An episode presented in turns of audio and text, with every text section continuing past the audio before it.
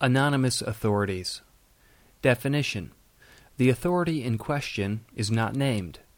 This is a type of appeal to authority because when an authority is not named, it is impossible to confirm that the authority is an expert.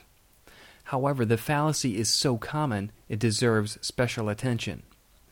A variation on this fallacy is the appeal to rumor. Because the source of a rumor is typically not known, it is not possible to determine whether to believe the rumor.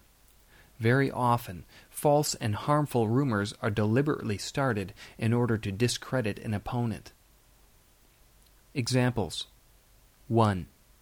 A government official said today that the new gun law will be proposed tomorrow. 2. Experts agree that the best way to prevent nuclear war is to prepare for it. 3. It is held that there are more than 2 million needless operations conducted every year. 4. Rumor has it that the Prime Minister will declare another holiday in October. Proof.